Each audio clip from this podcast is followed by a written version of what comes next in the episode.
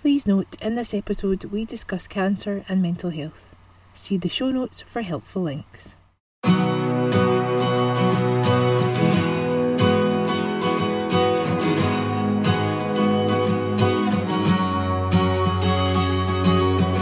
Hi, I'm Lisa Kennedy, and you're listening to The Braw and the Brave.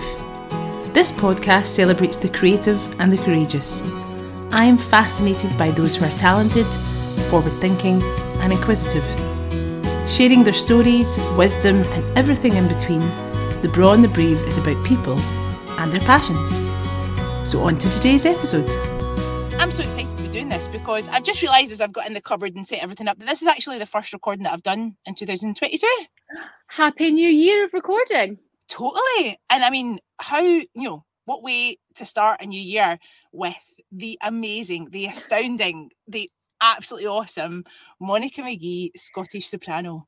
Thank you. Oh. It's so nice to be here. It's so nice to meet you virtually, although I have met you momentarily in real life at a distance. I must have. I must have just waved from afar at the other end. totally many, many years ago. Um, Monica, you've just always been on my radar because you're a, a local gal, I'm a motherwell girl. Mhm. but now you're like an international superstar. So I feel like I'm Oh, so I privileged to be I to wouldn't listen. say that. Would, would we say that? Well, reading just reading the bio that's on your Oh, website without even going into great detail, I was like, how's this person, this human, just like squeezed so much awesomeness into such a short period of time? I've, I've been very busy. I was saying that to someone today. I've had many a life. I've been very busy. I've kept myself busy. So it does actually feel like I've managed to fit quite a lot into, especially I'd say the last 10 years. I feel like I've managed to have quite a varied and exciting life at times in 10 years. And I thought, oh, it's really been 10 years. Wow. Hence why you're on the Braw and the Brave, because you are indeed Braw and the Braw and Brave. Memories for me in terms of singing was like the first time my mum realised that I could sing was we had I remember those baths you used to have in like the nineties or the eighties and it was like shell shaped. like Yes. baths in your bathroom, like and it had Uh-huh. a kind of shell. So I was obsessed with Little Mermaid and apparently I sang a part of your world. And um, my mum was like, Oh, you can sing. And I wondered, was there that moment for you where somebody went, Oh, Monica, you can sing? Mine was in the bath. I just thought it was really funny when you brought up this story. I was like, are we having a similar life here? Um, so there was there was two moments, two moments in particular, because one, I think I was probably how old were you when you had your Little Mermaid obsession? Oh gosh, I must have been quite young. I don't know, three, four, I don't even know what year. yes, came I out. was right. I was about three because I so I've got two sisters, so very much it was communal bath times. Everyone was in the bath. And I believe this. Uh, I've got one of those. I was joking about this in rehearsals. I've got one of those really freaky memories, which is a blessing and a curse. So I remember outrageous details of situations from years ago. Right. Right. It's great because it means I remember music really well, so it does help my job. Mm. Um, but I believe my younger sister was taken out of the bath because she would have been about 18 months at the time. My older sister and I were together, and I made up Baba Black Sheep, the opera, and I used my fingers here. You can't see this, people, but I'm using my fingers. I believe I was squawking, but I just thought, gosh, I can go high. I can be very loud. I imagine it was dreadful. So then park that one, and I was singing in the school. I did like the Burns competition. And when you're really little, sort of seven and eight, you're actually, you don't even have to sing a Burns song, it's just a Scottish song. So I was allowed to get into the school choir a year early because I did the Burns competition. Of course. So we were in the cathedral church and it was Christmas time and the adult choir were finishing it with O Come All You Faithful and they have that descant part. And I just remember, I think I was about eight and I went on to the descant line. I'm sure it wasn't very good, but I just felt at home singing that high. And yeah. I, my mum looked at my dad at that point and just went, I think we have a problem. Yeah. And that, that was me, just obsessed with singing high, singing loud. And I think it's probably quite punishing for everyone else when I was young. But now look at you. Now look at you. I don't imagine it was very good. I, thankfully, I don't have any recordings. I love it. I love it. So moving on to high school, then was that a skill and a, a natural talent that was nurtured? So I went to the junior conservatoire at the it was the RSAMD at the time. So I went actually as a pianist first of all, uh, a pianist as a first study, and a singer as a second study. So I didn't I didn't study my instrument at school. I studied them outside, and then I played in the school orchestras and sang in the school choirs. But all of the sort of classical education for me, I had the wonderful piano teacher called Mrs. McNeil, Nan McNeil. I don't know if she's still alive. I hope she is. She'll be about a hundred by now. Um, and then I, I, was really sad actually when I left her and I went to the, the junior academy on Saturdays.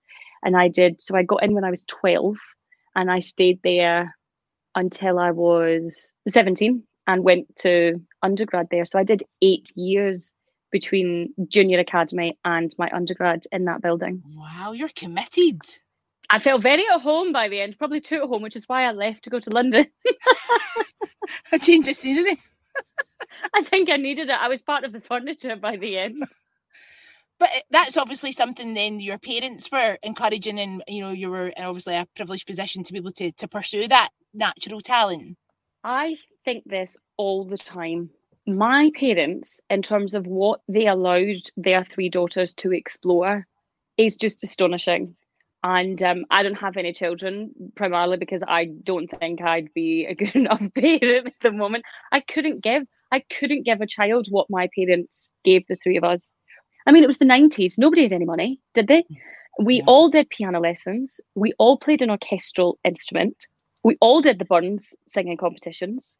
Um, I think my parents must have had this spreadsheet of, I don't know when they saw each other, of so and so's here on a Monday, and then you drive so and so to gymnastics, and then I was a gymnast, and then so and so goes to swimming. And it, uh, what they did was amazing. And, you know, to, to have the money to send me to then go to the the junior academy so not just mm. paying for you know local lessons with a teacher but funding this and, and more than that it was the time that they gave up when we were children i don't know if you and your sister were the same we would put on shows again i'm using my fingers yes we've been working on a show I yep. think my mother must have had to have a glass of wine in her hand to make it through Act One of this a five year old, a seven year old, and a nine year old. There is footage of this actually. Yes. There is footage of a lot of these. Sometimes it was little Scots song things, and oh god, we had like tart we tartan sashes and everything. Of and course, Scots songs. But my uncle bought us a puppet theatre for Christmas once. We're obsessed by the sound of music in our family, right? Yes. You know the when they sing the Lonely Goatherd and they have that huge puppet theatre my god, I always wanted one. Again, it was the 90s, nobody had any money.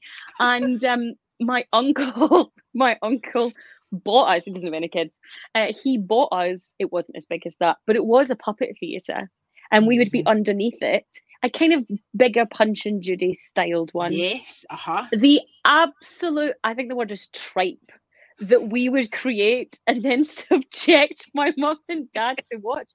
And actually, more not more than the money that's not the thing sort of them sacrificing i'm pretty sure my mother didn't have you know a nice pair of shoes for about five mm. years so that we could you know have these things um but more than just going oh we'll just send them and they can go learn from someone else they let us be creative uh-huh. they let us be you know kind of theatrical. I mean, I was a very theatrical child and he was shocked by that. Um, but they gave pal. us they gave us that space, that time yeah. to explore as children, to put on shows and there'll be a creative child somewhere that's get parents are like, sorry, I don't have time to watch this. And and where's the outlet so for true. that for that so kid? True. So, you know, my parents were faultless in that in that respect. Like Calamity Jane, we would watch every week. Sound of Music, Oliver, Seven Brides for Seven Brothers, all these things. We would, and I really want to find these. We were obsessed by recreating the scene in Oliver where you know where you know they stand they pull out things from Fagin's pocket and there's just more stuff keeps coming out, right? So we would stand in my sister's bedroom and we'd set up the camera and we'd be singing possibly like pick a pocket or two and then we would stuff pockets with things and then we'd pull them out, and one of them would run round the back and pause the camera, and the other sister would try and stay as still as possible. People can't see the pose I'm doing right now, but you try and stay as still as possible. The other sister helped that there were three, as the other sister stuffed your pockets with more things, and then the other one would hit play again, and we would think this would be flawless. See, that's where Emma and I were lacking the third sister. We needed the third sister. See if we teamed up with you and your sisters. Oh, I mean, You need a third sister. Possibilities You would need be be, like endless. a runner. I mean, it would have been showbiz. Absolutely. I mean, we've got a video in it. I think I've said this in the podcast before. And I'm like, "S- um, Dad, see tomorrow. Do you think you could film me because you filmed Emma loads today? And you're just like, that's where it was. That was, it was all downhill from there. My dad was really into like he's very theatrical when he reads stories to us, which I think is why I became quite theatrical. And we'd always have bedtime stories, and he'd love to just film these moments. It's really lovely to look back on them and just watch you as, you know, three, five, and seven, having your dad do all the voices to Beauty and the Beast and stuff. It's it's just really lovely. So my angelic, and I mean angelic sisters, two little blondes sitting there in a nook and my dad like this as he's doing, you know, the final rose petal was falling, right? And because I just thought I wasn't getting enough attention, all you see in this moment is me diving off of the top bunk and falling in front of the camera. And they all just sort of look at me and go, that's Monica on the floor. Yeah. And then they just keep going with the story because that's how theatrical I was. in Just ignore be Monica. She's been as a child. Monica. I love it. I love it. So I guess what I'm wondering is where was like the the shift in terms of, you know, you're going to piano lessons, you're going to the, cons- the junior conservatoire. So obviously you love it. It's a passion, you know, and your parents are are encouraging all of you to do what your passions, you know, to to follow your passions. But for you, do you think there was a defining moment where you were like, actually, this is what I want to pursue as a career? Like this is what I could do as a profession? Oh no, I always knew I was going to do it as a profession. I had Yeah. Oh oh yeah. Well, that's not quite true. I always knew I was going to be in some way theatrical. For about four days, I considered being a vet, Mhm. and then I thought, no, that's just not me. Um, so I wanted to. My first job I wanted to be was because I was a really serious gymnast, genuinely quite good. So I wanted to be a gymnast. I wanted to be like Olympic gymnast. Anyway, Mhm. that wasn't going to happen. By the age of 11 or 12, if you're not already on a squad, it's never going to happen. I wanted to be, you know, those gladiators on a Saturday night that could like hang tough Jet. where they're getting hit by something. Yes, lightning, storm, wind, whatever Saracen. they're called. Yes. Oh yeah, all of them. So because I was really strong and agile, I thought I could do that. And then and then I had this weird obsession when I was like 11 or 12 and I wanted to be a Bond girl. I mean, I'm just looking at you now with your locks, flowing locks. I know how strong you are because I see you on Instagram. I'm like, you're the fittest fiddle. Like, you could have done all these things, I'm thinking. So I wanted to be a Bond girl, and my dad was sort of my dad nice thing is James Bond. It's we just love it. It's just a thing. But I was like, I could be the first Bond girl that actually writes the theme tune, like the Bond theme tune. Yes. Yeah, but then Madonna kind of did it. Remember, she did the song. She did like the jousting scene, and I was like, ah, it's already been done. Opera it is then. Um, so by I actually always like when I heard your sister sing for the first time, I was like, oh, that like effortless tone that just oozes from her pores as she like plays the guitar. Yes. And I wanted to be able to do like Norah Jones on the piano because I was a piano player. But it it just doesn't work with my voice to have this kind of classical don't know why. I mean it's just ridiculous. You sound like an absolute idiot. Um and so I always say to people, I I didn't choose opera in the sense that I mean I loved it, but I think it's because it was already in me and it's I have this really kind of can we swear on this podcast? No. Absolutely. You know that kind of like people with with like wanky phrases like oh it's it's those, those like you know inspirational quotes. But the one that I do find is that like the truth will resonate within you. Like if you find something that works for you something happens to your body. It's like when you meet the person you're supposed to be with or you know just someone that you fancy and something resonates inside you. That's how i always felt about opera. I didn't choose it in that sense. It was just once i put my voice into that my voice suddenly made sense. You know, the the mm. difficult gear changes in Norah Jones aren't in, you know, Puccini. suddenly I'm like, I'm home. Um and so I, oh. it, it it just it just fitted that's amazing that you were able to just land on that because of like the mechanics of your voice, like what's going on in your body. You're like, this is what I've been born with, and it's just nurturing that and using that. Mm-hmm. Yeah, that's incredible. I have a big thing that I say to people, and I and I, I kind of stand by this, which is if you know what like what you do in your lane it's so easy to just obsess over everyone in every single lane. Whereas actually, I know what lane I'm in. Just be in your lane, mm. know what you can do in your lane, and boss your lane. Because there will be someone in another lane that can do something much better than you, but that's because they're in a different lane. Especially with music, you know, people have got higher voices people have got bigger voices people have got different colors to their voice people can move the voice faster people have got more breath to the voice people have got blah it just goes on and on and on but know what your lane is and then you know I, I can really appreciate what other singers do what other sopranos do but go I, I i can't do that i go boss your lane babe i can't be in that lane i, I can't sing that sort of you know style i don't sing that sort of music i don't sing that high i don't sing that low whatever it is. So stick to your lane um, in terms of once you find it, make your lane the best it can be. I love that. I love that analogy. It's so important to yeah that comparison factor. I think we're all susceptible to it. I guess with like these days with social media and stuff. But it's like celebrate what makes you unique and what you have to offer. And that yeah, it's lovely that other people have these other skills. That yeah, I, I think jealousy or that kind of comparison thing is partly human nature and we can't always help it. But to keep the focus on, but what makes Monica Monica is that you have this amazing voice that doesn't sound like anyone else's and that you are able to tackle opera and not everybody can go there. They just can't. They just have the voice for it. Also, some people don't want to. I was actually having this discussion the other day with someone, which is that, you know, it's absolutely fine for people to go, opera's just not for me you know, because I was explaining to someone, you know, I don't like tea. I don't drink tea. Someone's going to offer me a cup of tea. And I was like, I'm really sorry. I don't drink tea. Wouldn't thank you for a Sunday roast. It, it, no one's gone to me. Um, I think it's actually dreadful that you don't immerse yourself in Yorkshire puddings. Like nobody cares. Yeah. I mean, it's absolutely fine for people to have different tastes as long as you know there's a respect to it.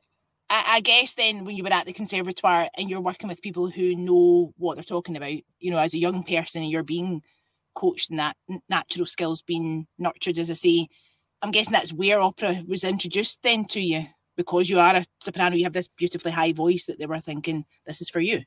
Yeah, because it was the, the top notes were the easiest ones for me when I was younger. Um, and suddenly it just fits and you just feel like you're wearing your shoes as opposed to wearing your sister's shoes.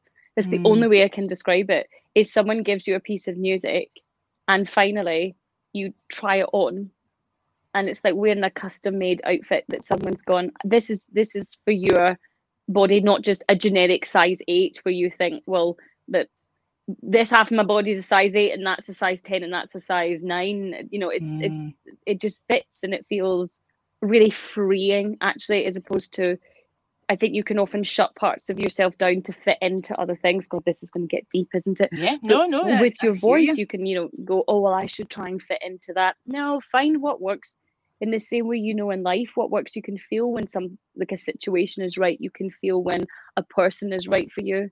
And it sort of was the same with my voice. High music, beautiful melodies. I was at home.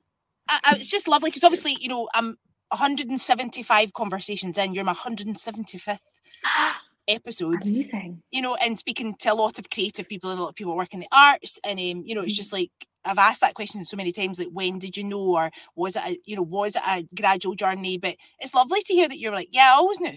I feel quite lucky actually because I think there's something quite calming if you think, well, I always just knew this. You know, I watched Friends at school going, and you know, one of my sisters going, I'm not really sure what I want to do. And I always felt there was a sense of calm of going, well, I've always known. And and the thing is, the last you know a few years, I hit a major bump in the road, health wise, singing wise. And had I not always gone, no, this is definitely what I'm supposed to be doing. I think it would have made it a lot more difficult to sort of keep going, recover those those kind of things. But the fact that I thought, well, no, and not in the sort of I can't do anything else. No, there's there's tons of things I could have done. This is what I'm. Meant. I feel this is what I'm meant to do. You did allude there to a huge event that happened in your life. You know, we're talking about how much passion and how cer- how much certainty you had behind what you wanted to do, and you were yeah. doing it, and you were smashing it, and you're on that train, and you're in your lane, and mm-hmm. and then you a huge. I mean, we'll call it a hurdle. I can't even.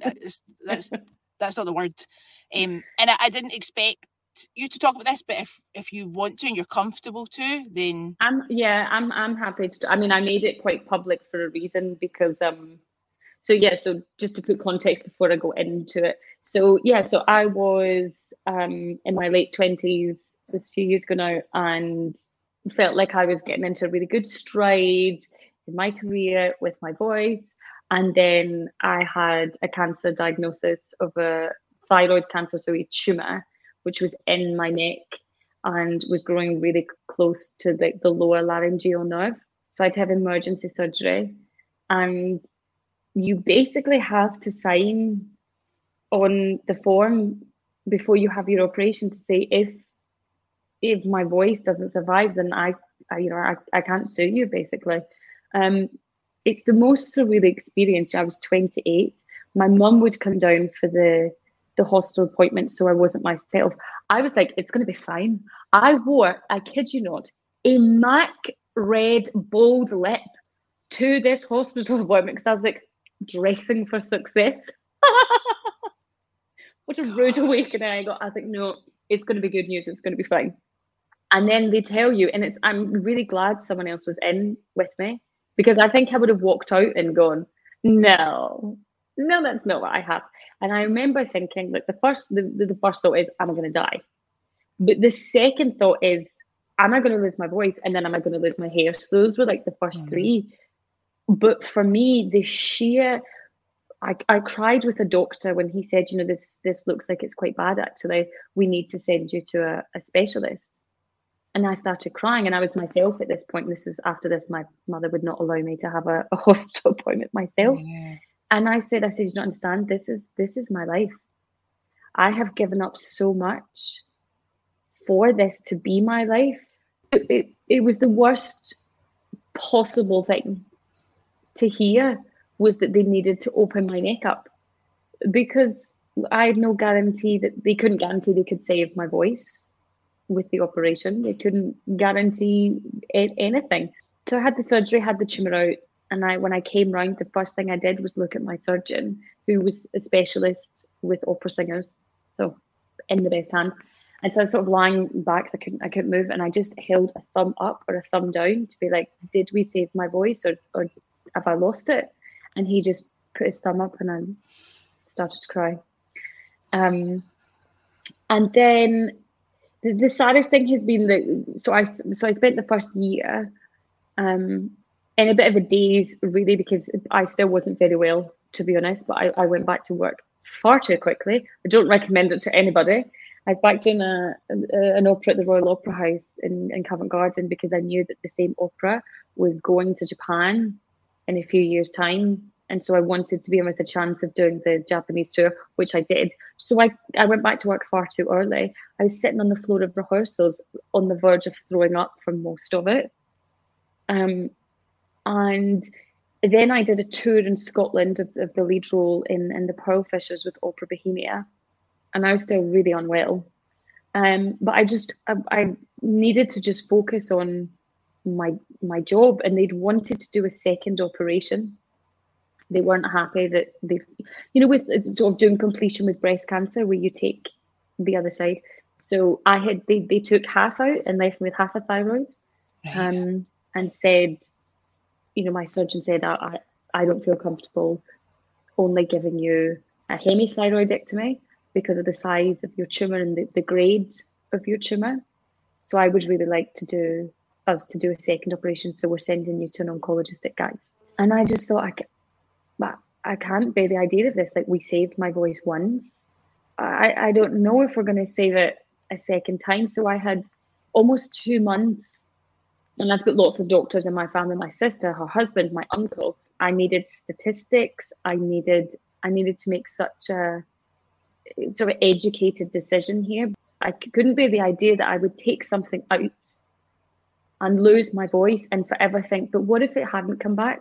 And and I could have had 15 years of singing and all these, you know, weighing up. So eventually I said to my consultant, at Guy's, I said, I need you to tell me what are the statistics that you will damage my voice and what are the statistics that my cancer is coming back. And I went with the the lowest statistics, so they couldn't. So the cancer coming back is less than 10%. Okay. And the figure for damaging my voice was higher than that. Clearly, you're a driven person. You know, you've curated, you've put together that that career that you have, that lifelong passion is now what you do for a living, but it's it is also a passion. So I guess in that moment you would have been channeling that energy in terms of I'm focused on being well. I'm focused on this going well, and it, it's all about the voice, and it's all about me getting back to full health to be able mm-hmm. to pursue. Because even when you were talking about going back too early to work because you had your eye on the prize because you knew that that opera was going to Japan. Do you know I mean? Like even in that, it's like you, it's, it's, orchestrated in the sense that you're looking ahead all the time. Clearly, you're you've got goals in mind and you're aiming high. And you know why shouldn't you? Mm-hmm. But even when you're ill, you're doing that. Yeah. Well, the, the the best, well, not the best story, but the sort of most poignant story to come from this. So I was in the final round of the Young Artists program for the National Opera Studio, and I I got the email for that the day after I got my cancer diagnosis. And so three weeks and three days later, I had to stand in front of every opera house in the country and sing. And I could barely stand up. I couldn't finish. Like I, I cracked because my voice was just, and I, I just, you know, I had a conversation with them. It was what it was. I was like, nothing is going to stop me getting to where I want to be. Should I have done that audition? Nah, maybe not.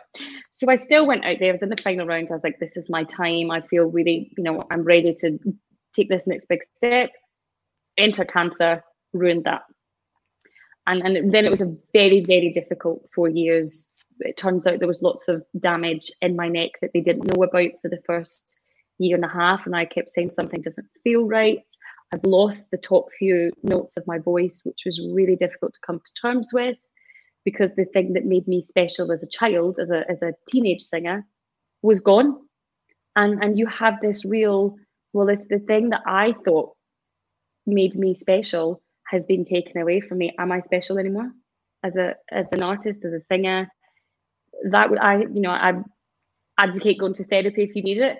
I had to go and, and talk through a lot of this with the therapist. I was so angry. I've spent my life like I don't smoke, never taken a drug.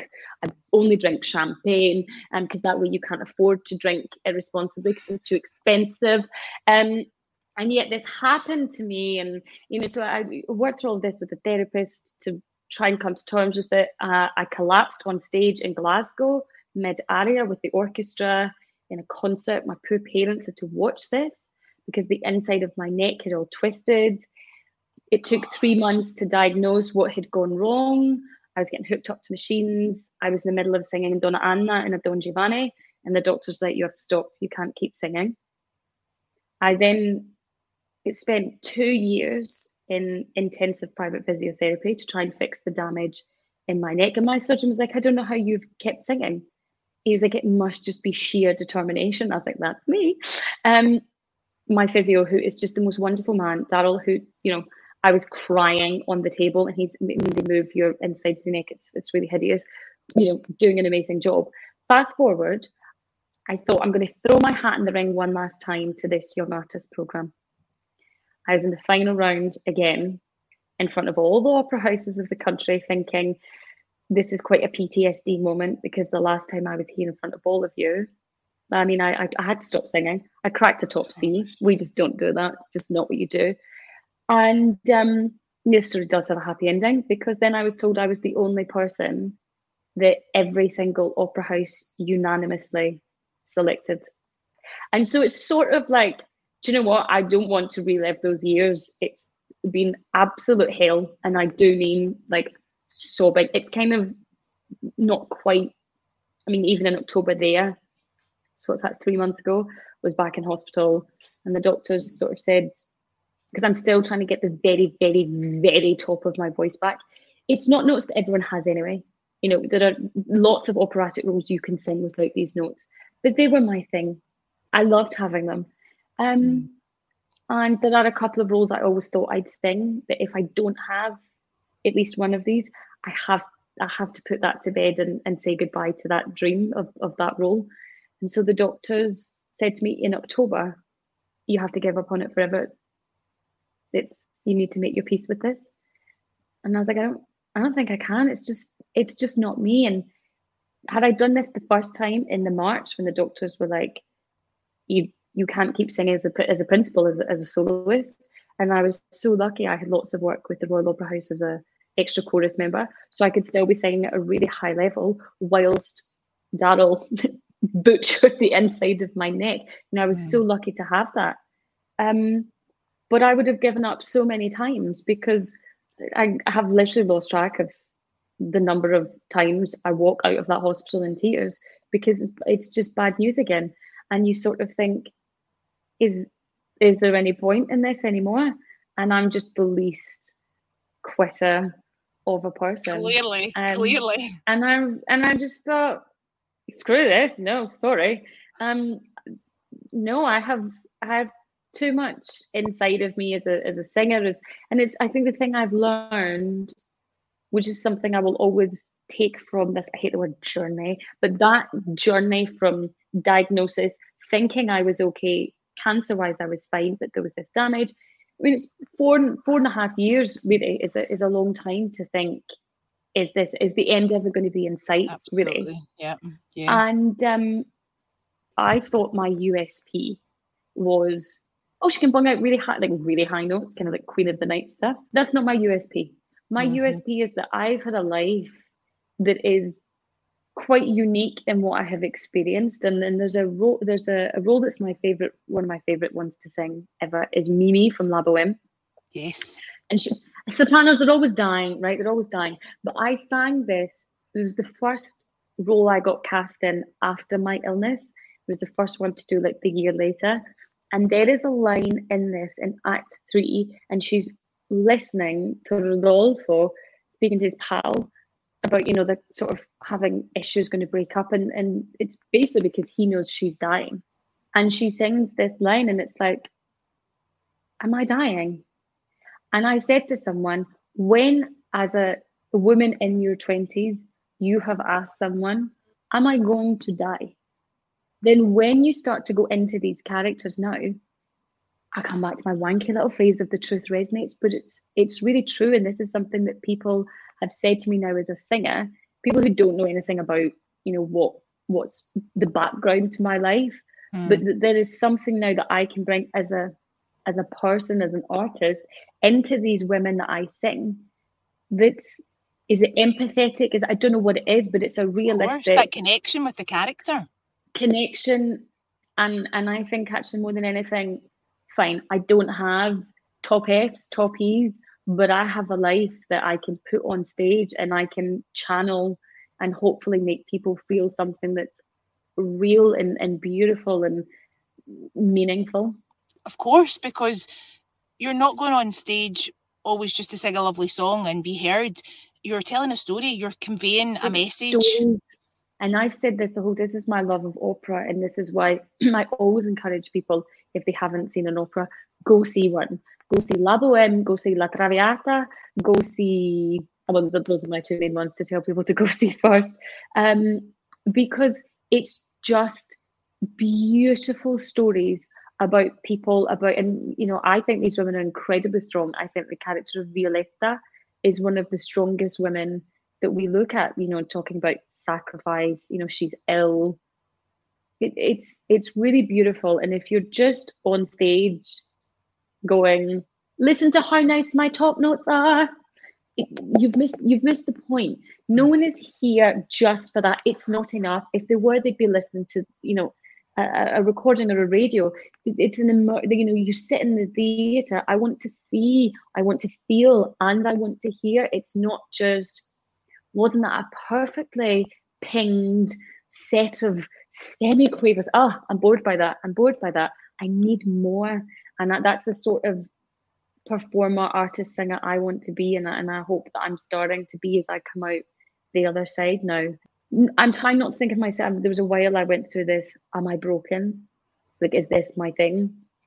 Again, have to go visit a therapist about that one so that mm. that doesn't become the narrative. And I think so many people have things that have happened in their lives, whether it's health, whether it's relationships, whether it's a job, that's something that's not gone well, and they feel like, am I broken?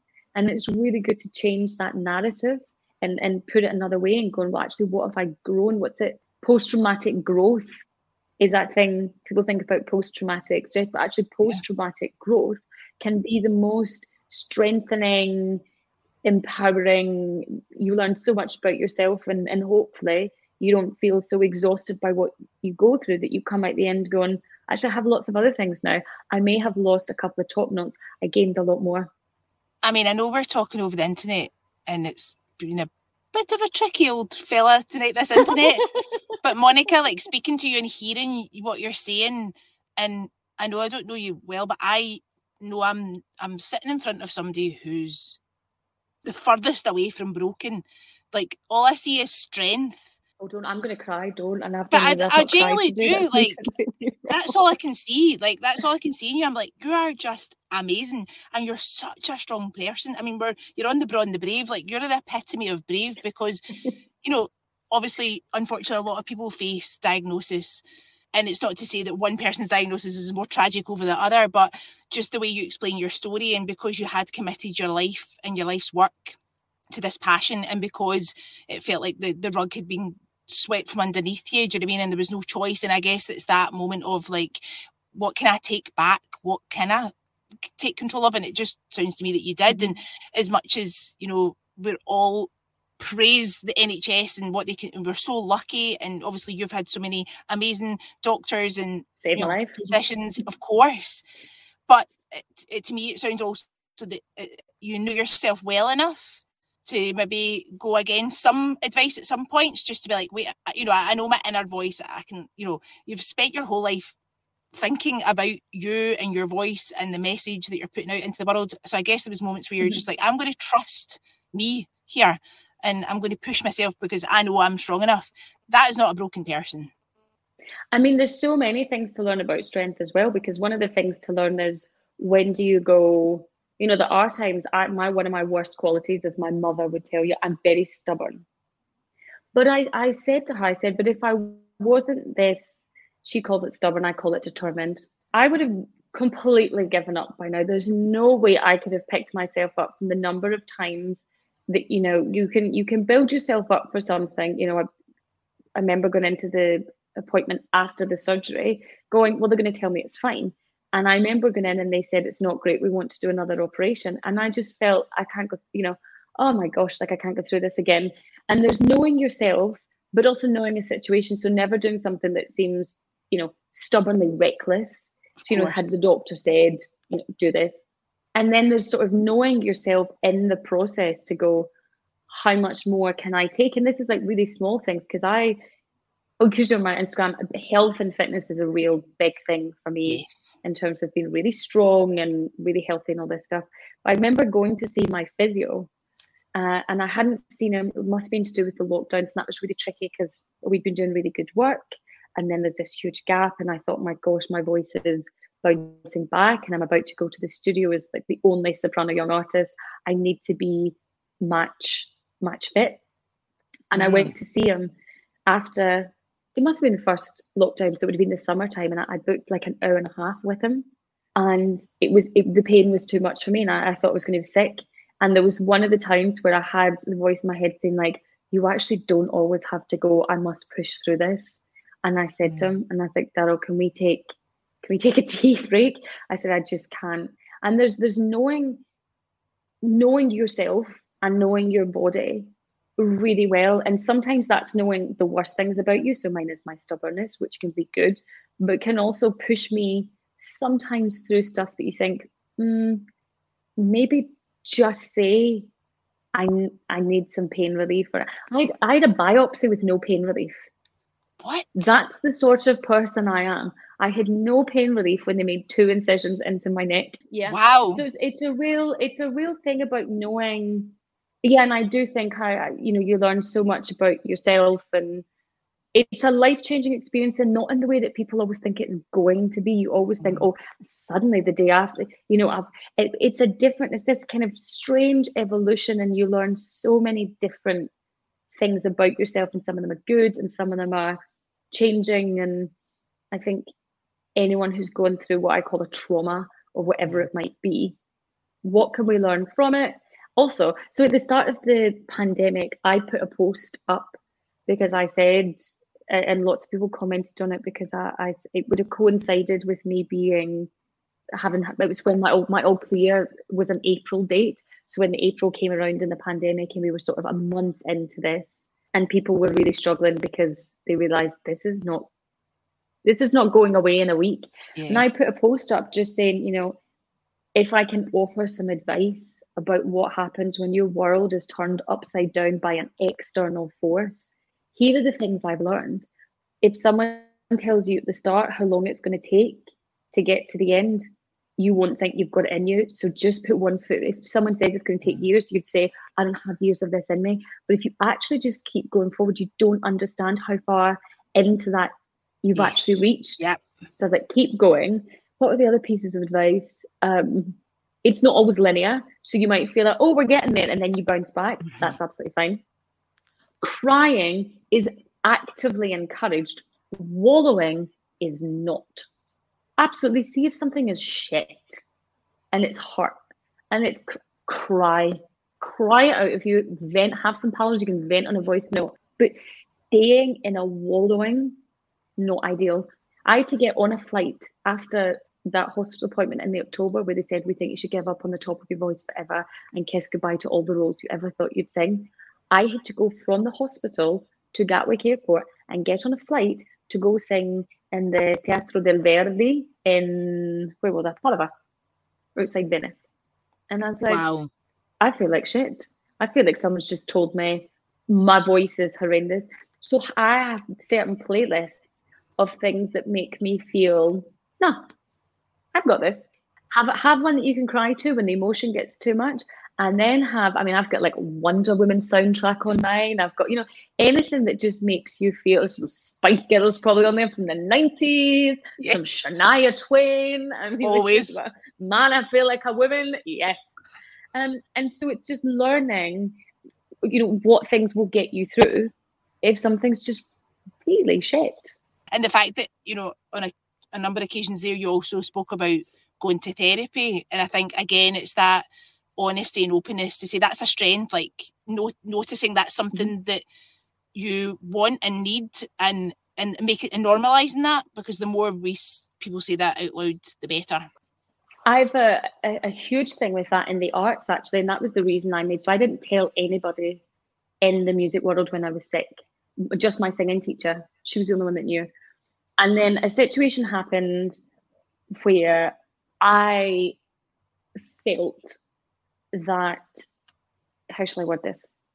I felt I don't like this kind of public facade of what I call public lies because I think it breeds this really unhealthy image. This idea with singers that you have to be a robot, that illness is a weakness, or you know, I, I was saying this to to someone uh, before Christmas. Andy Murray had to have a hip replacement in his thirties. The guy was number one in the world. We love Andy.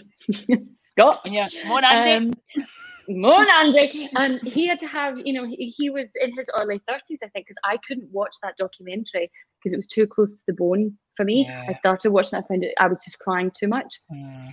That's about knowing yourself, turn it off. But he had this hip replacement. At no point during this, you know, getting himself back to full health, did someone say, that's because your technique as a player is dreadful and you've brought that on yourself. And the thing I really wish people would do, especially with singers and with opera singers, eh, bring the two together and go, okay, so let's say someone's voice is changing or someone's had a vocal injury or a vocal, you know, I've had my neck sliced open or whatever it is. can we stop treating people like they have to be machines? And therefore, if anyone is feeling that they do have something they can't tell anyone, it leads to disaster. And my one wish would be that I could become successful enough in this industry to be the advocate for this. And that's why I made this public because a comment was made that made me think this is dreadful. And if I keep this secret, I am actually participating in the charade of not letting anybody know mm. that it's all right if you have something go wrong. And, and I've had people say to me, you know, when after I collapsed, uh, and it was it, really scary, and it, it bred a, a, mild a therapist then said diagnosed with a sort of mild performance PTSD because you fear your body's going to do that again. Mm. And I had to go through quite a lot of therapy to unpick that because you sing for 10 years, you collapse once, and then you open your mouth every time and think, Am I going to collapse again? Yeah, yeah, yeah. it's so so you go see someone and you talk about it and, and i had someone say oh but you better not let people think that you know that's going to be you. And i thought how unfair. This is this is the problem that that we have and this is what i think you know brave and bravery is which is if no one else is going to speak out about it sorry then then i will. And someone said you don't let anybody know that you're sick. Don't let it and i thought no. that's oh, that's so backward. like in this day and age of, mental health issues, like why are we still mm-hmm. perpetuating that? We're all like mental health. Everybody's got mental health. Like speak out, but there's still in certain realms where it's like, oh, but shh, don't say anything. Thing is, I understand. You know, our art form, and this is why I loved it. What really drew me in so much is the sort of perfection that you go for because it's you know, everyone loves the story of Romeo and Juliet. You know, we all watched Leonardo DiCaprio through that. You know, when he's in the fish tank and Des'ree starts singing "Kissing oh. You," and we all went, "I love you, Leo." Um, we loved that. And then I saw Romeo and Juliet from the Met, uh, the Metropolitan Opera House. They did the first live broadcast. So you have the same story that everyone loves, and then you have this orchestration that's so beautiful. So it could be the ballet, and you think gorgeous storyline, beautiful orchestration. Then on top of it, you have these vocal lines that are soaring and, and beautiful and poignant. And it's just the, you know, the amalgamation of all these art forms trying to be as good as they can be. don't want us to sort of go, well, no, then just let everyone do whatever they want. And that's that's not what it is, but it's the, the compassion of going, why is someone like that? Why do we feel like that? And can we still try and get the perfection that we are going for, but in a way that's not destructive because that's that's the golden goose as they say you know everything about you know a, a Puccini line in La Boheme it's it's gorgeous. I don't want someone to go well you just sing it however you want. No that, no of course. it's not what we do. But I want it to be done in a way that no one feels that they are sacrificing their mental health their physical health their vocal health their financial health the you know your relation like all of these things. We must be able to find a way to do the thing we love to its best, but in a way that doesn't cost us all too much of things that matter to us. Here, here. You are you are that advocate. Like you need to be the poster girl for that for sure. Like you're there already.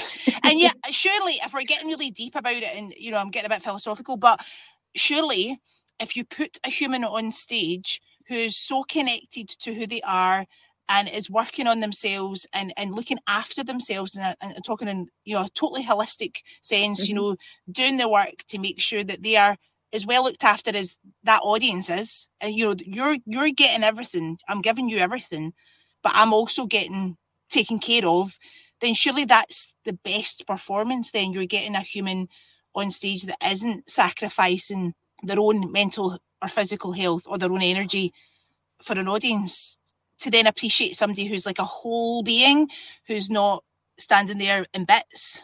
First and foremost like thank you for being so open. And i know obviously you've you've said you've you've been public about that but to regurgitate that and, and relive that you know in mm. this conversation i really appreciate you being so honest and open. And i think you know certainly i'm sitting here going like monica's amazing. Monica's such such a strong person. But the honesty that you've given and just that that hope as well like just that you know you can get through something and it there can be so many positives come from it. Like that's just such an inspiring story. It really is but it's a real story. It's not like come on guys you can do it. You know it's like it is ebbs and flows and really dark times but yeah, I guess just your passion and your your humility got you through. A lot of people have now connected with me across the world who've had something either similar or they can relate to happen. So I I did a lot of stuff for cancer research in Scotland. And I talked about this in terms of when your cancer affects your job and, and stuff like that.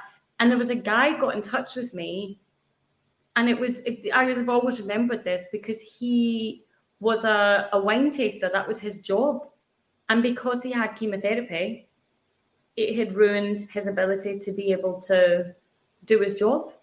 Gosh. And I thought these are there are so many people are in situations where something has happened to them, and it's made them have to go. What do I do? Can can I get this back? Can I keep going? Do do I need to change? And there's a lovely little group of three of us, three singers uh, who've all had thyroid cancer.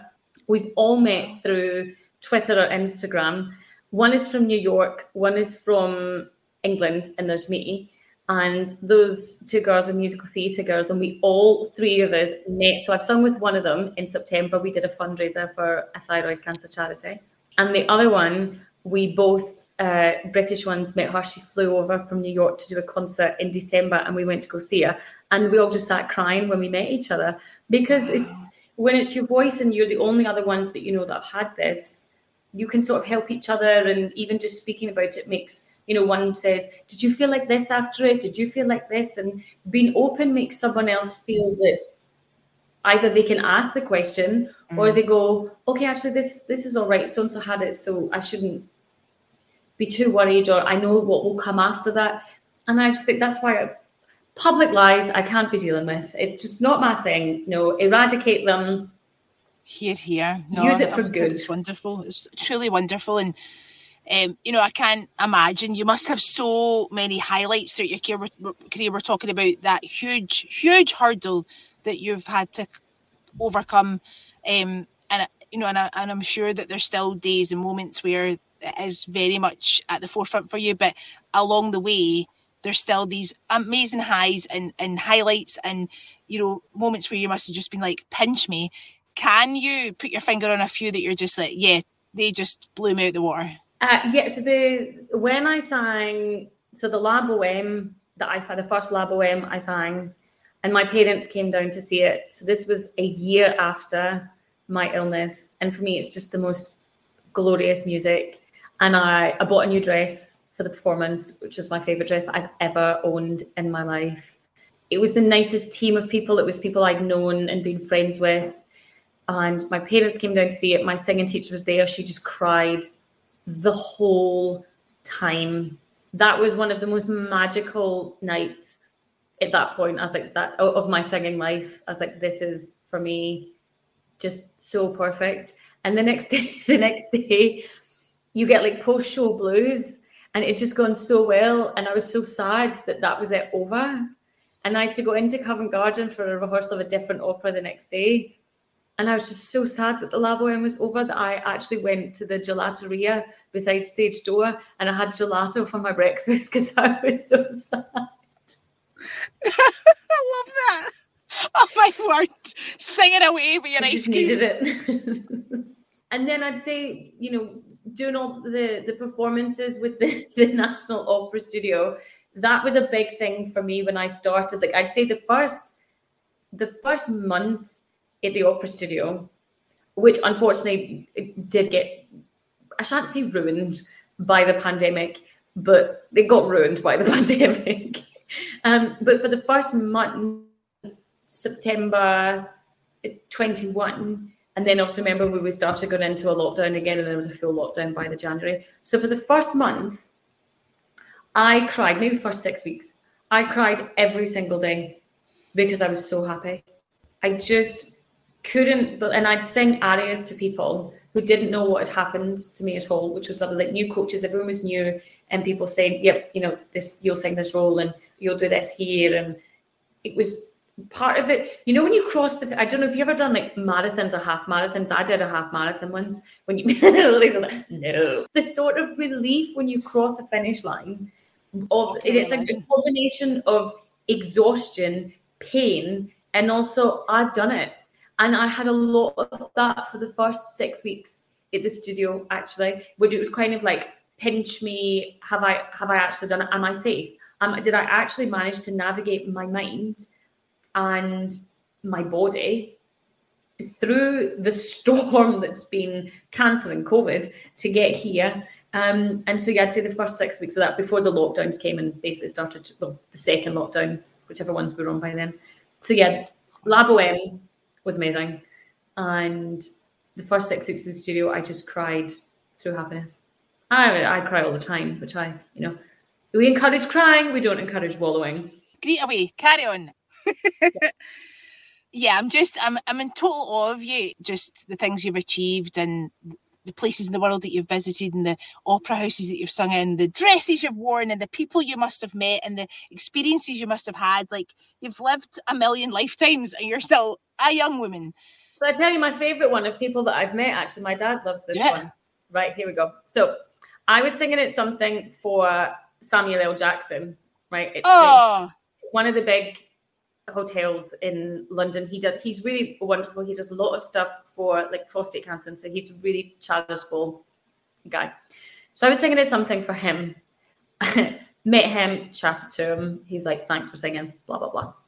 Uh, about two and a half minutes later, I broke my ankle. Right, and then no, I thought you were say.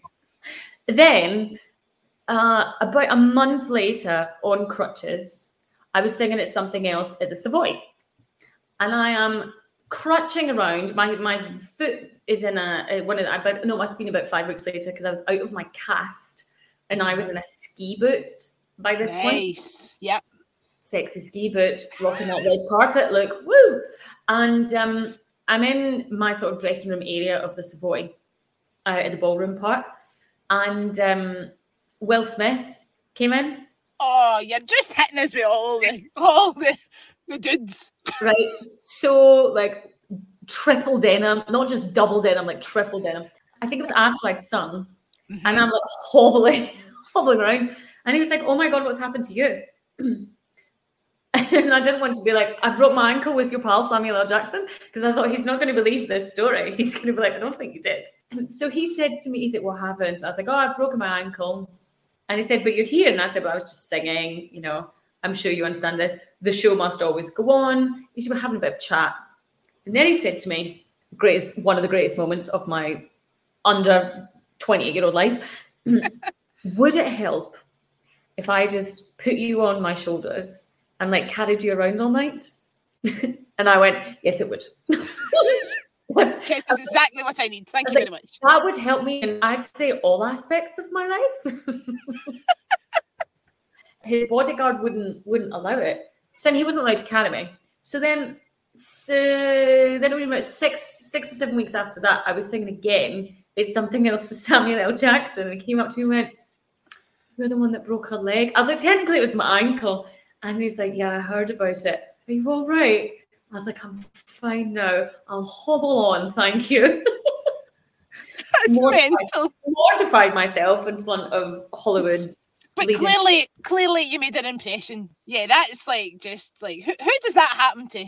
The funny thing is, you know, I, I spent a lot of my time, you know, after I did my master's at Royal College, I was then with Warner Brothers for a while. So I had this crazy life of going to parties, you know, filming photo shoots, all this nonsense. But the thing I find funny is, is that for other people, like my dad, that was a nice thing for him because, you know, he does no opera. Mm. So it's people that he recognizes to be like, oh, yeah, Monica was with so and so. But when I am around opera singers that I have like a talent crush on, or even just a crush on, yes. oh my god, I can't speak to them. I become, you know, Notting Hill. You know Martin, who when yes. he talks to Julia Roberts in Notting Hill, that's me. I'm like. I really, I really love your work. Like I am an absolute mess to people that no one would recognize in the street. Yes. Nobody other than opera singers would recognize you know these people. But you know, there's a, a, a baritone, Canadian baritone that I just think is wonderful. And we were waiting together at the Covent Garden Starbucks for our drinks. And I really wanted to keep speaking to him. You listeners will not see the facial expressions here, but I'm sure they can imagine. And I did that thing where you take a breath in to go to speak to someone and then you chicken out. So you go, but I didn't just do it once. This was a time I was neither braw nor brave. His wife used to be my agent, and he was singing with my teacher, and I should just have said, Oh, I'm Monica Hellwood knows me. How are you? Instead, I was the, oh my God, I love this man. He's so talented. I can't speak to him. Like an absolute moron. Fast forward, he was one of the he was one of the singers when we were singing out in Japan with the Royal Opera House. So we're in some ah. skyline garden rooftop party thing. I haven't spoken to him the whole time we're there because you know, let's not recreate the Starbucks incident of 2014. I'll just stay quiet. So I didn't say anything, and then I heard a voice go, "Monica McGhee," and it was his wife who'd been my agent. And I was like, "Hell, and I've not seen you." And we're here in Japan. Then she went, "Let me introduce you to Jerry." I literally, and I had a couple of wines. It was it was the first night party, and I went, I'm going to embarrass myself so much right now. And I just became this, I mean, shameful, embarrassing. You know, again, I'm going to reference Notting Hill because I think it's the best bit. When they go to the dinner party and his sister like walks into the toilet with her, that and she's like, I'm just going to embarrass myself 100%. That was me. That's you. That's you. When I really, when I just have like a talent crush of such respect for someone, I become a blubbering idiot. Yeah, I can totally understand that. You know, they're your gladiators. Here's you schmoozing with Will and Samuel like it was just water off a duck's back. You know what I mean? But that just shows you you still have the absolute love for it. It's you know you've immersed yourself in it. You love that world. You respect that world. You're on this journey, like you said earlier on, and it's just holding that with such high esteem. And so you should. It's it's just beautiful. It's something so special and unique and I think obviously you'll have had this before. There's an aspect of, like you were saying earlier on as well, about opera and people thinking it's not for them because it feels like it's otherworldly. But I think generally that there is that feeling for some people with theatre. And I think just the way you speak about it, and like you are a lassie from Motherwell that is an international opera singer, that you're breaking down that barrier of like, this is something that is for everybody. Like just the fact that you're on this podcast talking about it, like I just hope that that opens somebody else up to, do you know what? I'm going to, I'm going to give you listening to that. I'm going to listen to something on Spotify. I'm going to go and see opera when it comes to Glasgow. We're coming to Glasgow. The Scottish Opera Tour goes across the whole country. Oh, that was a seamless link. Look at that. But this is, I've said this to people all the time. I do not come from a musical family. You know, there's a lot of people in the opera world. It's you know nepotism in, in lots of different industries. But I, I, you know, my parents were in education, if I can find and love opera, a wee lassie from Motherwell, as they say, it's it's accessible to anyone. And my, my dad and I feel really passionately about this actually. And, and during lockdown one, we've had this idea for years that we wanted to write a musical together. Um, but my dad and I have written this musical, which we hope next year. I mean, COVID's sort of put a span in the works with when we'd be able to, to put it on. But we've written it's a full length musical and it is written for young people from here. The whole idea is it will be put on in Motherwell. It will be done by youngsters, children from our postcode, people with my accent, people from here. The, you know, I've got one of my best friends is in set design and she does fabulous work in television and film and I, I, said to her, you know, would you be interested in getting involved? And, and hopefully, I mean, this is my grand plan. The idea would be that then children who love creativity, but they're not musical, but they're artistic, they will help her build the set if I can get all the funding together for this. And the idea is that you can be from our area and find the arts something that, that you love.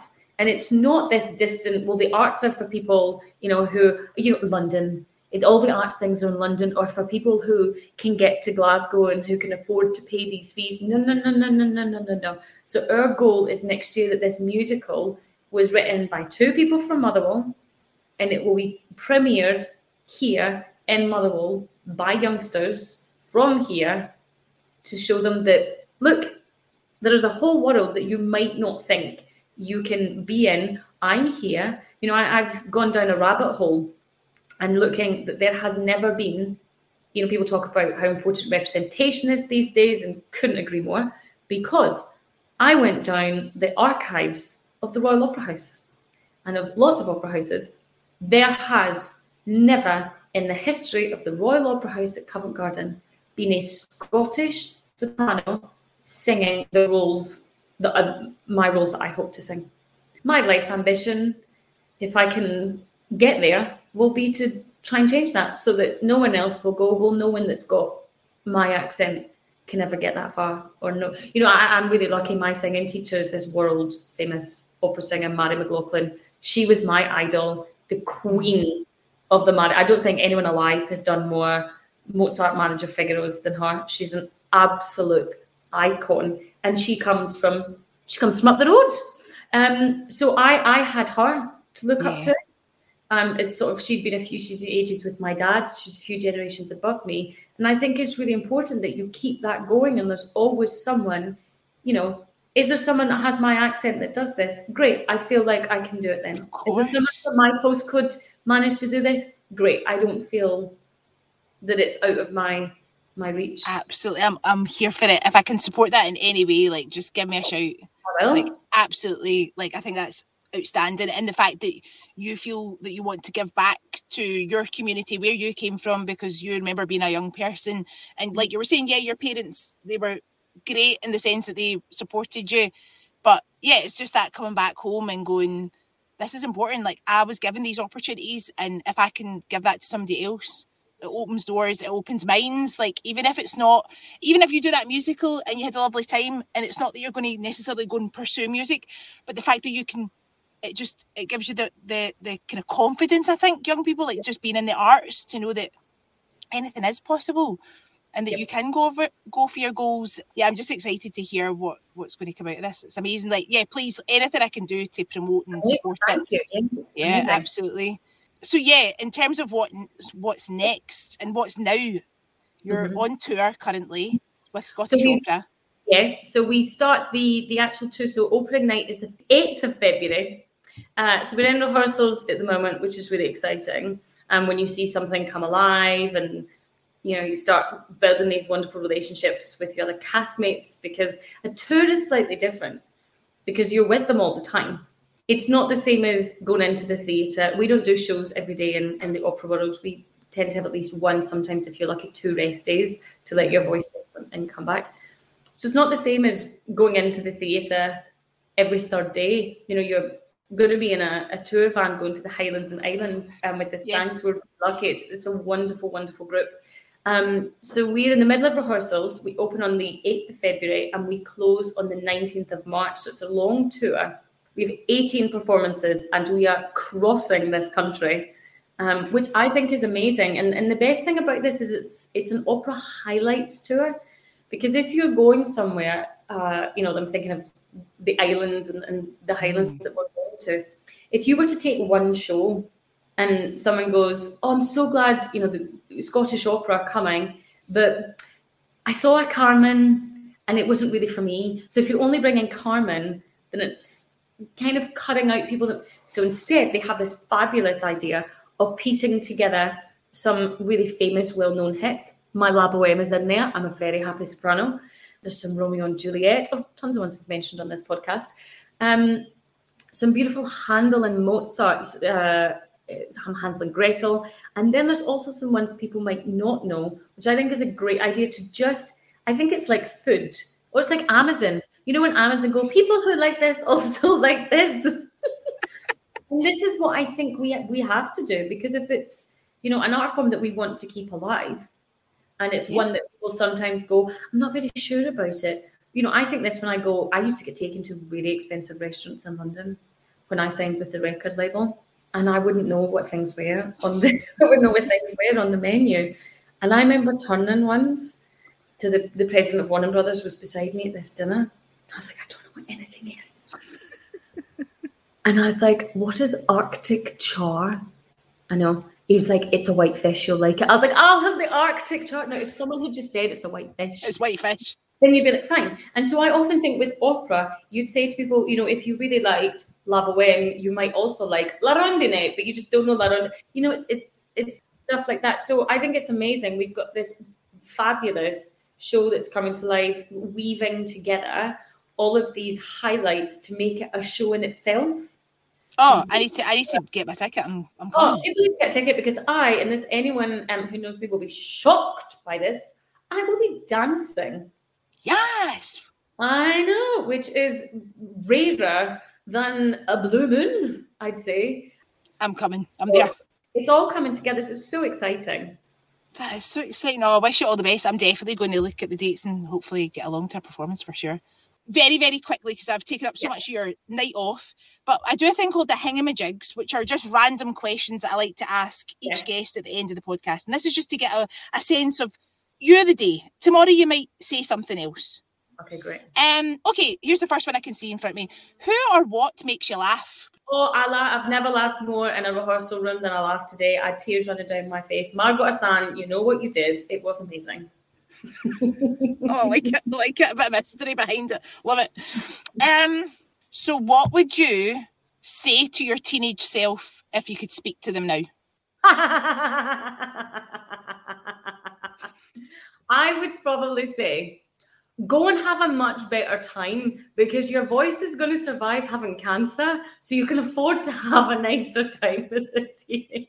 Get yourself down to the mega bar, Starker. Go have you can have a bit you can have a bit more fun and your voice will still hold up because it's going to hold up. The haven't like been attacked, you'll be fine. I hope you're having all the fun at this age.